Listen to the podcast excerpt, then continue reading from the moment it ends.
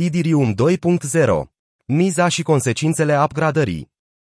Este important de reținut faptul că după ce 100.000 de monede Idirium au fost puse la stake odată cu implementarea upgrade-ului London pe rețeaua Robston Testnet, cantitatea totală de monede puse la stake pe Beacon Chain a trecut de 5% din supply-ul total al monedei, pentru prima dată.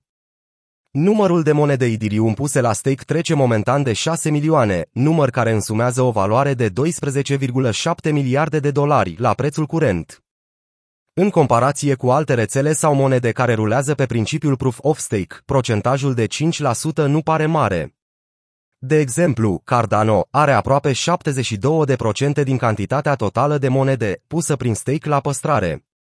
Există o mulțime de explicații pentru această discrepanță majoră între Idirium și alte chainuri.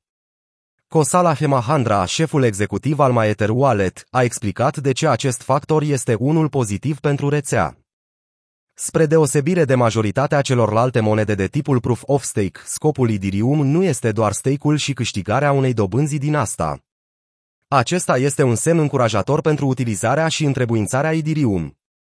De exemplu, dacă 80% din monedele Idirium sunt puse la păstrare în stake, ar mai rămâne doar 20% din monede pentru a efectua operațiuni pe rețele. Iar acesta nu este un scenariu tocmai ideal.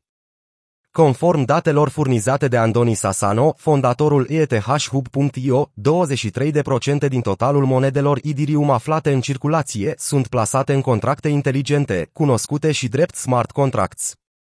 Tradus în numere, procentul acesta înseamnă 23,45 de milioane de monede Idirium, evaluate la aproape 50 de miliarde de dolari.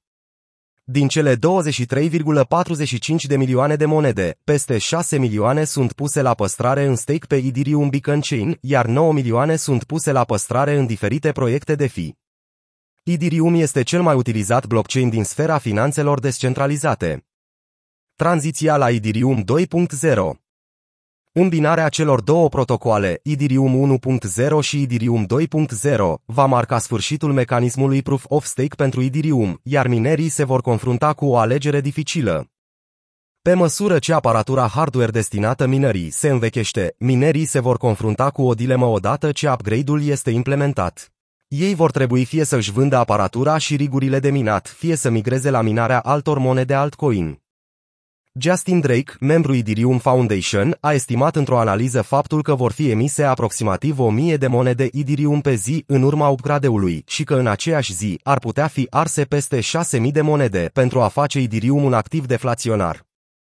Conform analizei lui Drake, dacă numărul de validatori și procentul de stake al supply-ului cresc cu 6,7% pe an, schimbarea aceasta ar putea reduce numărul total de monede cu 1,6 milioane de idirium pe an, adică 1,4% din supply.